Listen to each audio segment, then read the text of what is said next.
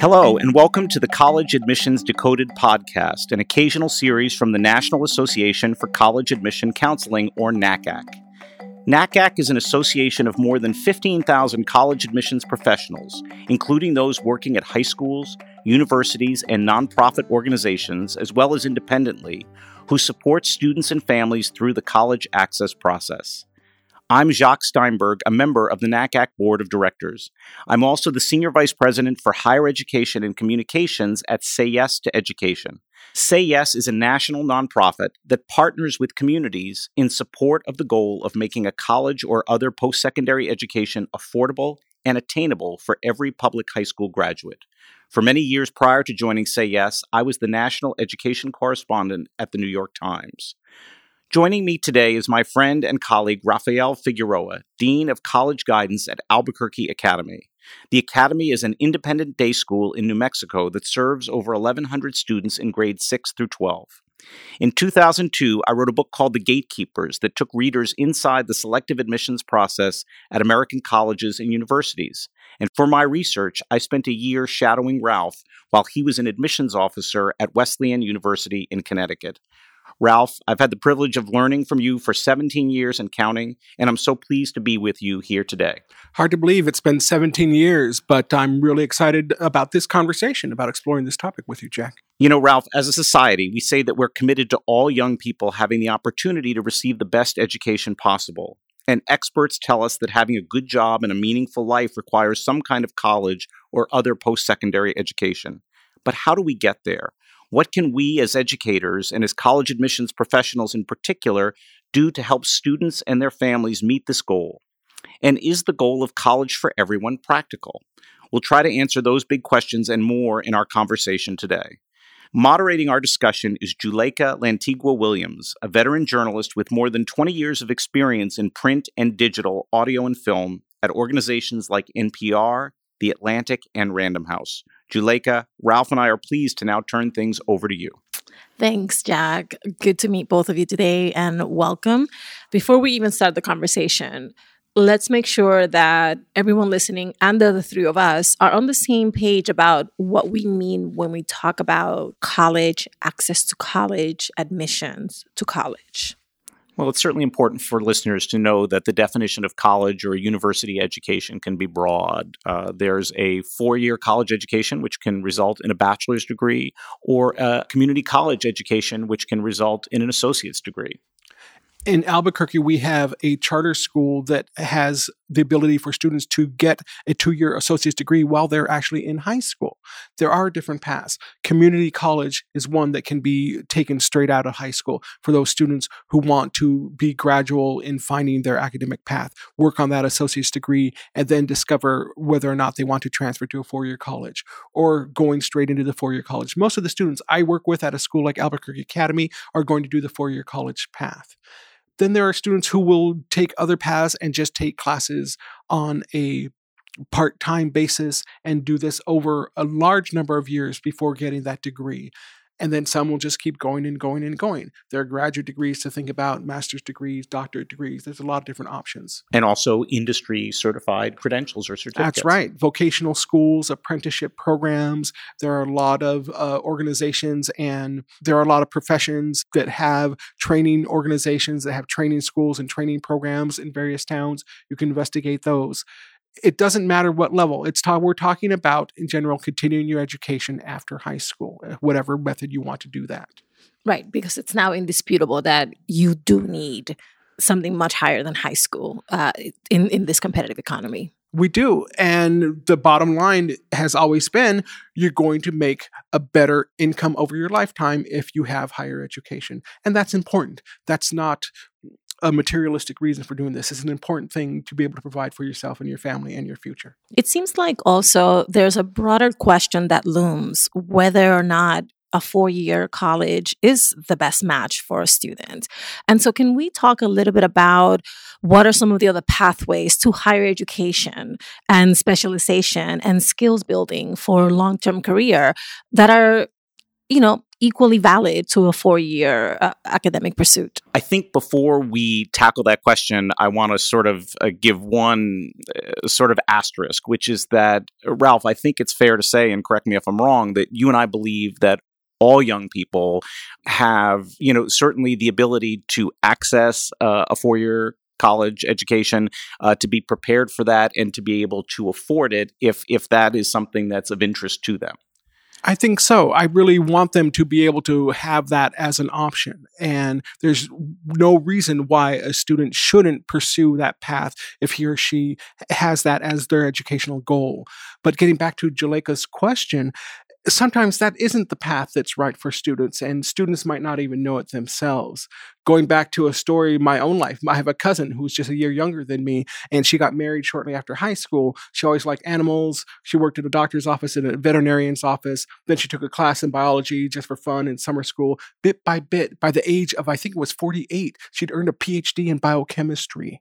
Okay. Just because she bit by bit took some classes here and there just for fun, just kind of on the side. While doing she, what she loved. While doing what she loved. And it, it, turns out she's really good at this and she has a great practice now, but it took her a long time to find that. There are a lot of students for whom community college is going to be the better path to let them take it slowly, to let them get the education credits they need to build up a resume, to find out what they're good at and what they love until they make that transition to a four year college or beyond. Mm-hmm. And a large percentage of incoming students are transfer students uh, to four year colleges. So, how can the admissions counselor, the guidance counselor, the parents help guide a student who might not be prepared, mature enough, organized enough, etc., to take on the challenges of coming into a more formal educational setting? Well, this brings up a side topic that we haven't mentioned before, and that's the idea of a gap year. There are many students who we will encourage to take a year off after high school, especially at a competitive place like Albuquerque Academy, where the students have worked very hard and it's a high stress environment for them. We encourage them to think about taking a year off to find those things that are interested interesting to them to find different vocations to find different skills and develop them that's not something that everyone can do, but it is a process that could be helpful to some students to think about taking a little bit of time before going mm-hmm. on to college. So I want to go back a little bit because there's seems to still be a stigma and, and, misperception about the role of community colleges. I think largely in part due to class, because they seem to be very much associated with lower working class uh, folks, and now in large part with the browning of the United States with a demographic shift that sees a lot of immigrants and first generation college students coming into the system through community colleges. So, what can you guys, the folks who are uh, basically the gatekeepers, so to speak, do I mean, I think first of all, uh, you know, community college, the virtues of community college have never been more sort of high profile in this country. I would argue, um, as Ralph said, it can be a perfect fit for a student who's not quite ready for reasons of maturity or other reasons to go on to a four year college to start their education at a community college. It can also be incredibly affordable. And if you think back on the earlier part of our conversation about alignment between aspirations and institution, that may be the perfect place for you to pursue pursue that career that you're interested in.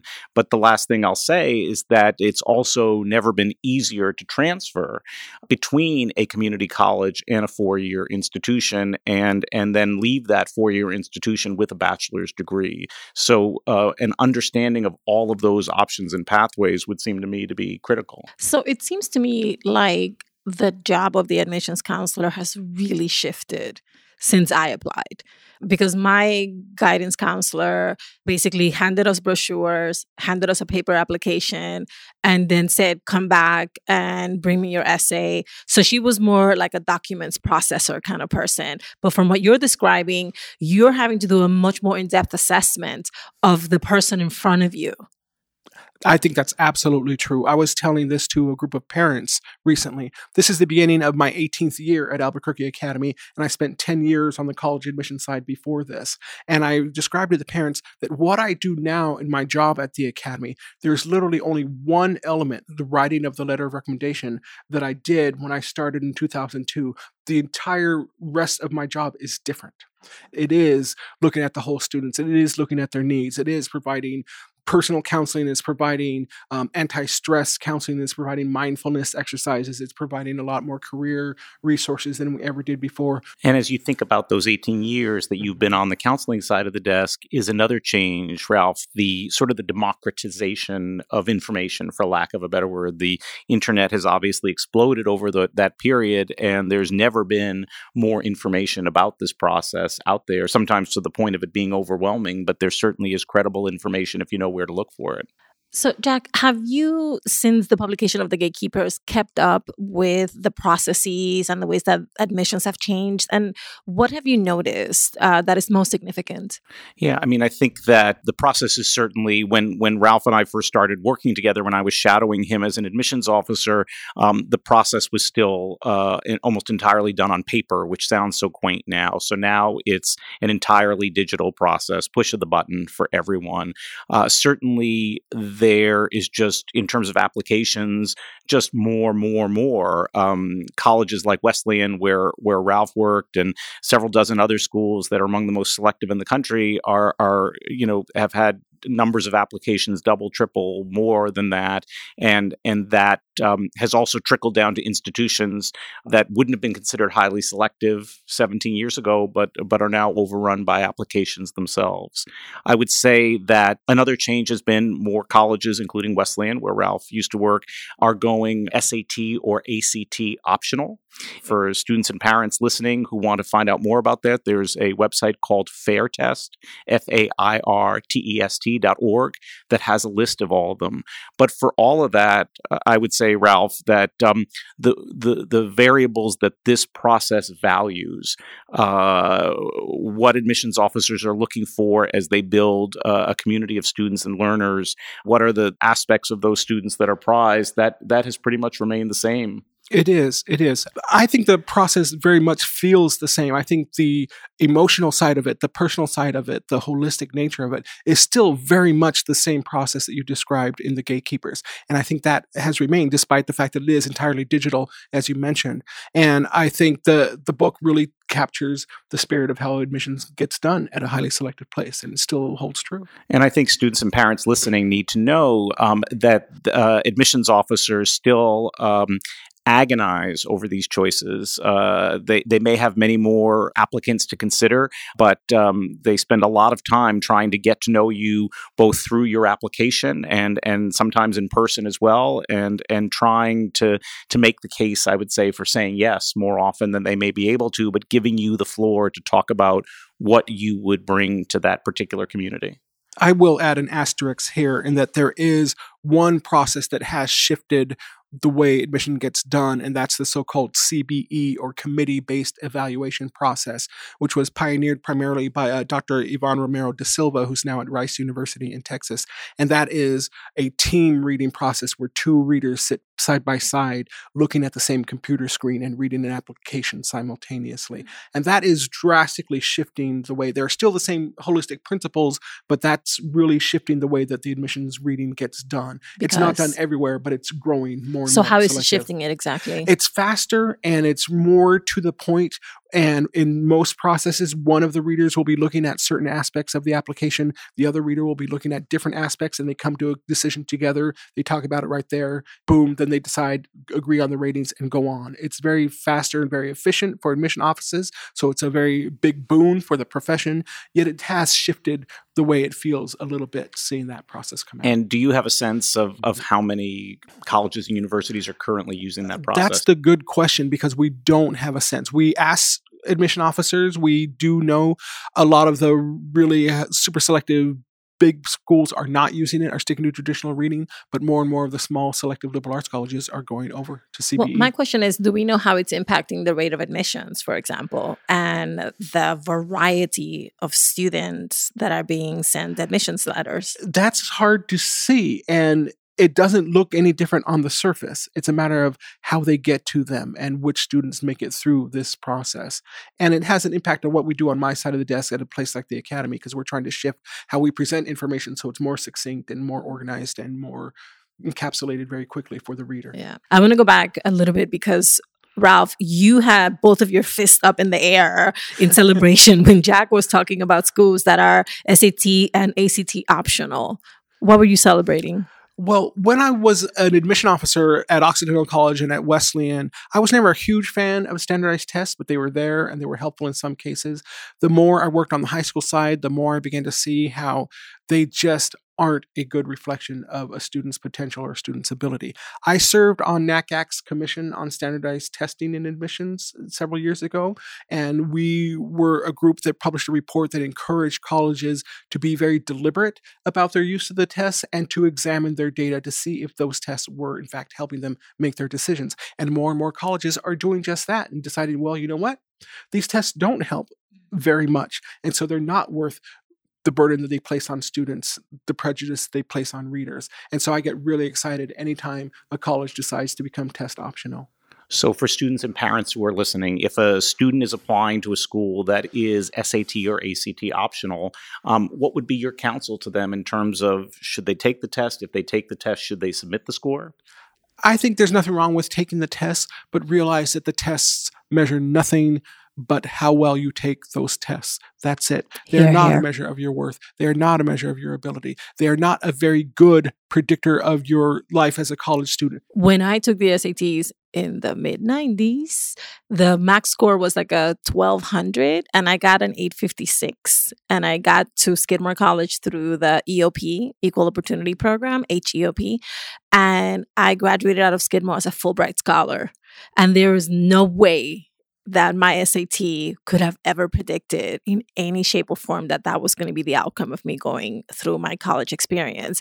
And so I am definitely a big believer that it is a test of how you perform, uh, not necessarily an indication of your intelligence or potential, but it is a barrier to entry. And it is specifically a barrier to entry to a group of students that is really growing among those accepted first generation students. So I want to take a few moments to talk about, in your experiences, what you see at some of the other barriers to entry, and then to talk about real ways to get around them, to get through them, to get past them for, for families, and very often for students who are doing this on their own. There is a vast need, and there do seem to be a lot of obstacles. But I just want students and parents to realize that there are a lot of options out there. There are a lot of great places. And you need to look at several different levels of options at once. Do look at community colleges near you to see if that might be a good way for you to begin your college career. Look at your state universities or college system as another option. Look at private schools in your state if they exist. Look at out of state public, look at out of state private schools. Have a variety of different options. Don't rule out anything. Don't let the price tag of colleges scare you away. Repeat that can that. be a huge, huge barrier to students and families. College is expensive. Colleges cost a lot. But a lot of colleges and state and federal programs can help you and your family absorb the cost. Never take a college off your list because it seems like it's going to be too expensive. You have to investigate it. You have to go to the website, do what's called the net price calculator. Every college in the country is required to have a net price calculator on their website, which will let you put in your financial data and it will give you an estimate of what your financial aid is going to be.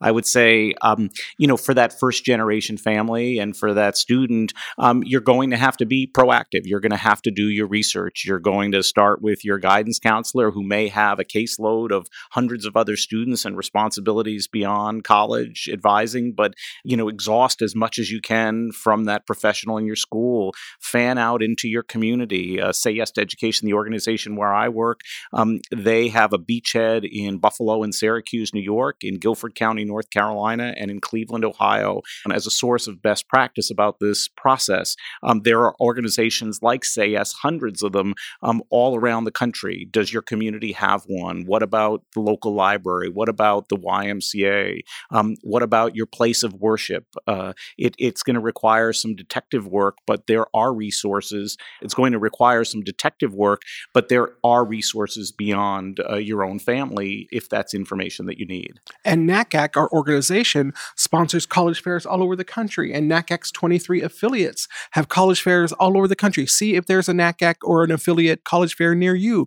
Go to them. A college fair is just a gathering where a lot of college representatives will come, sit at a table, and hand out information. They're there to talk to you. They're not there to say no. They're not there to scare you away. They're there because they want to learn who you are and they want you to ask them questions. So you both touched upon the question of affordability, but I want us to really dig a little bit deeper into that because for a lot of students, it's not once you get in, how are you going to pay for it? For many of them, is how am I even going to pay for this application?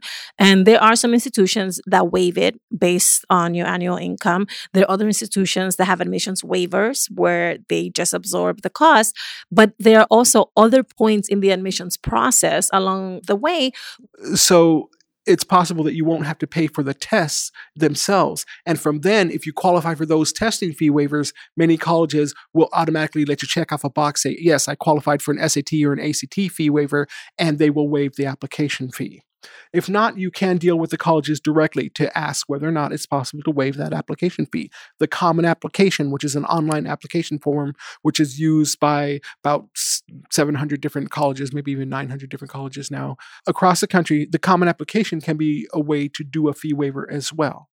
And that is a possibility for students. Also, Ralph talked about um, how important it is for you to visit a campus, and you may be interested in visiting a, campus that is a plane ride away. Um, sometimes uh, colleges will have fly-in programs where the college will actually pay for you to fly in and see their campus and spend a few days there. And in the vein of advocating for yourself, ask if a college has a fly-in program and what does it take to qualify. As you move on from the process of applying applying to college and visiting colleges to actually figuring out how to pay for that education, uh, familiarizing yourself with terms like need based aid, financial aid that is based on your ability to pay, and merit aid that may be based on your academic performance. Trying to understand uh, the difference in cost of an in state public university, a public college or university in your state, versus the cost of a private college that offers merit aid. Could well be, Ralph, that that private college with merit aid could have a tuition that's competitive with that in-state public. Is mm-hmm. that fair? And at the bottom line is that you might pay less for a college that has a much higher sticker price than one that seems like it's a better deal. And it's important to first of all have these conversations with your family. Parents and students need to talk about finances one of my colleagues had a whole family of students go through Albuquerque Academy who every year one of the students became a junior or senior. It was his job to sit down and explain the family's finances because the parents never told the students anything. And for I think maybe four different students, he had to sit down and explain the family finances because the parents just wouldn't. Don't let that happen. Talk to your students about finances, talk to them about affordability. Parents, you think that your students don't know these things. You think that your students are oblivious to the cost. They are very, very worried. It's keeping your students up, worrying about how you're going to have to pay for their college. I agree. They do definitely agonize over it. They're far more aware of what the family finances are than most parents think that they are. I, I would definitely agree with that. And Juleyka, you bring up an important point, and that is debt, loans for college. This can be a very hard topic for a lot of people. Some families will just absolutely say, my student will never take out a loan. And that's their decision and that's their prerogative. But we actually counsel students and parents to think about doing college loans because education is a good reason to go into debt. It's a very productive and the payoff will be very strong. But this is the important part only debt to certain amounts we tell students that if you have to take loans after four years, your debt in total should be about $30,000, mm-hmm. about as much as a reasonable car. That's for four years of college education. That you can do, that's reasonable, that's an okay thing to do in order to get to a college you want to go to. Some colleges will offer you $30,000 in loans for a single year. Don't do that. That is unacceptable debt levels. So debt is okay, but only to certain modest levels. Amen for saying that. I really respect that because a lot of people think that it's an open ended question. Yeah. And really having an honest conversation, an educational conversation of if if you use Ralph's framing of the trying to do no more than thirty thousand dollars in debt over the four years, how much time is it going to take to pay that back? And and what's it going to entail on a monthly basis? And keep in mind remember students when you do those loans for the most part it's you the student who is taking out the loan and you the student are going to be paying it back when you graduate. Right absolutely. All right so what did we miss? What is something that you both come into this conversation thinking i've got to get this across to our listeners because this is so pivotal I guess just uh, ending on a note of hope that uh, that this is doable, this is manageable, this is attainable, armed with information, and landing back on the conclusion that the possibility of college, the option of college, is for everyone. Everyone has that ability, has that possibility. You just need to investigate it, to look at it, to figure out what the plan is going to be for you, what the timeline is going to be for you. It might not be something that you want to do right away. It might not, in the end, be something that you end up doing at all. But we want you to know that it is an option, it is within your reach. So, Jack Steinberg and Ralph Figueroa, it's been a pleasure. Thank you so much for educating me. Um, thank you for this really terrific conversation that I think is going to illuminate a lot of conversations families uh, will have with their students. Thank you. Thank you, Ralph, and thank you, Juleyka. And thanks to those of you listening to us for this episode. Uh, please leave a review and rate us on iTunes as your feedback helps shape the show.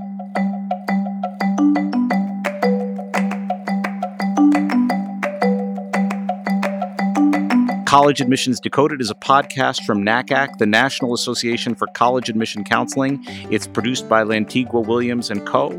Paula Marto is our sound designer. Emma Forbes is the show's assistant producer. If you'd like to learn more about NACAC's guests, our organization, and the college admissions process, visit our website. Ralph, tell them where to find it. N A C A C N E T dot org.